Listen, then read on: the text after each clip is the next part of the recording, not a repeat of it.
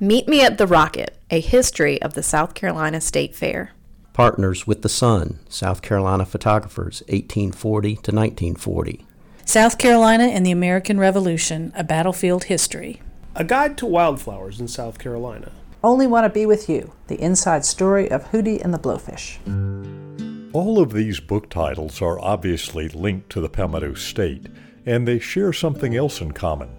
They were all published by the University of South Carolina Press, which in the past 80 years has edited and published more than 1,000 books on topics such as history and culture, literature and cuisine, and much more.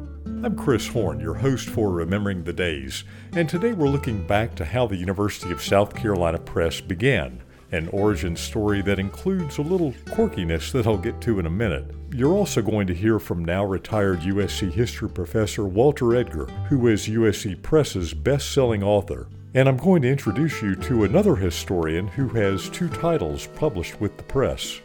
First, a little background on university presses. The earliest ones date all the way back to the 1500s. Cambridge University Press in 1534, Oxford University in 1585. It wasn't until the late 1800s that university presses emerged in the United States, with Johns Hopkins University, the University of Pennsylvania, and University of Chicago among the first out of the gate. There are now more than 150 university presses in the world, most of them in the United States. In case you're wondering, here's the difference between a university press and commercial publishers like HarperCollins or Simon & Schuster. Big publishing houses are in business to sell lots of books, like tens of thousands or hundreds of thousands of a single title. A university press typically publishes titles of scholarly interest, the kinds of books that often appeal to specific and smaller audiences we will publish stories that are about our localities that much bigger presses would never touch um, because we would say, this is an important story. We know there are a thousand readers in our locale. They will want this. It's really important for them to understand their local history. A random house, a Simon and Schuster, that does not move the needle, so to speak. But for us, there's the mission to being a steward of community stories there are many things that serve the academy and or serve the community that of course don't make financial sense. And we still need to do those things in order to serve. That's michael mcgandy director of the usc press who says the other big thing that's different about university presses is that they peer review every book they publish with outside experts. The big commercial publishing houses typically don't do that. So how did the university of south carolina press get started Several professors at the university wanted USC to get in the business of publishing scholarly books, and they began lobbying the university administration to start an academic press. The first book from USC Press was titled South Carolina Economic and Social Conditions, and it was written by Wilfrid Callcott, a history professor and the press's first director. Here's the little quirk about the origin of the press that I mentioned earlier. While USC Press officially began in 1944, there was something called University Press that started at USC in 1913. This university press was an actual printing press that a few professors acquired and used to print their scholarly essays. The professors did not print any books with their Franklin and Gordon printing press, but they did create some confusion for future catalogers and researchers who, years later, would find academic papers emblazoned with the imprint University Press Columbia, and dated long before USC Press came to be. The University Press, the actual printing machine, was shut down in 1922 after private printing companies complained that the professors who owned the device were taking in print orders from non university clients. Probably not the wisest thing to have done. USC Press made history in 1950 when it appointed as its director Louise DuBose, who was the first woman in the country to lead a university press. The press got some federal funding in those early years to edit and publish the papers of 19th century statesman John C. Calhoun and 18th century statesman Henry Laurens, as well as South Carolina's colonial and Revolutionary War era public records. Now, USC Press's sweet spot has always been publishing books about the history, culture, cuisine, and so forth of South Carolina. Look in the press's catalog and you'll find titles like Pitchfork Ben Tillman, which tells the story of South Carolina's firebrand governor of the 1890s. You'll also find The Words and Wares of David Drake, which looks at the life of an enslaved South Carolinian known as Dave the Potter, who more than 150 years ago made pots inscribed with poetry that now sell for hundreds of thousands of dollars.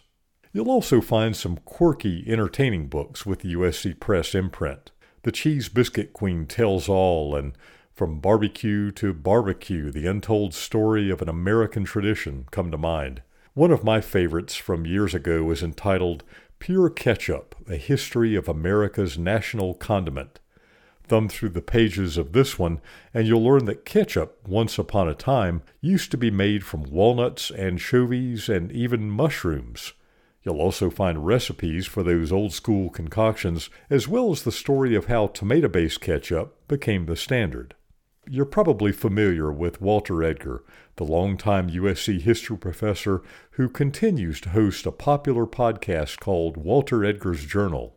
In the 1990s, Edgar completed a comprehensive history on the state of South Carolina, which USC Press published in 1998 and readers gobbled up.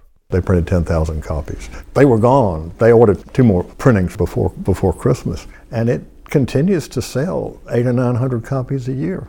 I mean, that was 25 years ago. Entitled South Carolina A History, Walter Edgar's opus proved to be enduringly popular because it's not a dry, boring read. He turned the Palmetto State's 350 year history into a lively story. Book reviewers can be a little bit sharp. All of them said it wasn't just the content, it was my writing style. It was like sitting on the back porch with, you know, Uncle Walter and he's telling you a story. It wasn't, even though I had all the paraphernalia, endnotes and all of that, it didn't read like an academic book. And that was one thing I was really trying to do. I wanted this to be read by people outside of higher education. Edgar says a university press, in this case USC Press, was the only option for publishing such a comprehensive history book. I don't think a commercial press would have touched this book. I mean, it's 800 pages. No, they wouldn't have. I have published with the commercial press. I, I have helped other people do that. Commercial presses now want a manuscript that's about 60,000 words, which is about a 120 page book. Edgar has several other titles published by USC Press, including the South Carolina Encyclopedia, which covers everything from A to Z about the Palmetto State. There are dozens more history books USC Press has published over the years, but let me point out two titles that focus on Charleston. One of them is entitled Low Country at High Tide, which explores the city of Charleston's increasingly complicated issues with flooding, a problem that dates back hundreds of years. The other is Charleston Horsepower, which tells the history of Charleston's equine economy through stories about the people who made their living with horses and mules from drivers, grooms, and carriage makers to farriers and veterinarians. Both books are written by Christina Rae Butler, an historian who lives in downtown Charleston. She says a university press is the best publisher for these types of books. I think it's so easy now to self publish and get information out and put things online, which is wonderful, but there's almost no check and balance for that anymore. And so I think academic presses are more important now than ever because those products are going to be, you know, vetted and peer reviewed and whether you're just a layperson picking up a book for fun or a scholar, you know that that book matters. You know that it's not a curious opinion kind of filtered through as fact. So I think just the legitimacy of the product is really nice in an age where everything is so impermanent, easy to tweak, easy to throw out any idea that you want. If your bookshelves have gotten a little bare, or if you just need some new reading material, check out the University of South Carolina Press online catalog. I'm sure you'll find something that will tickle your reading bone.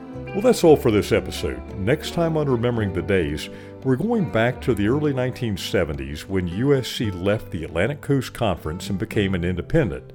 Back in the spring, we talked about why we left the ACC and how we joined the SEC 20 years later, so this next episode will fill in what happened during that two decade gap.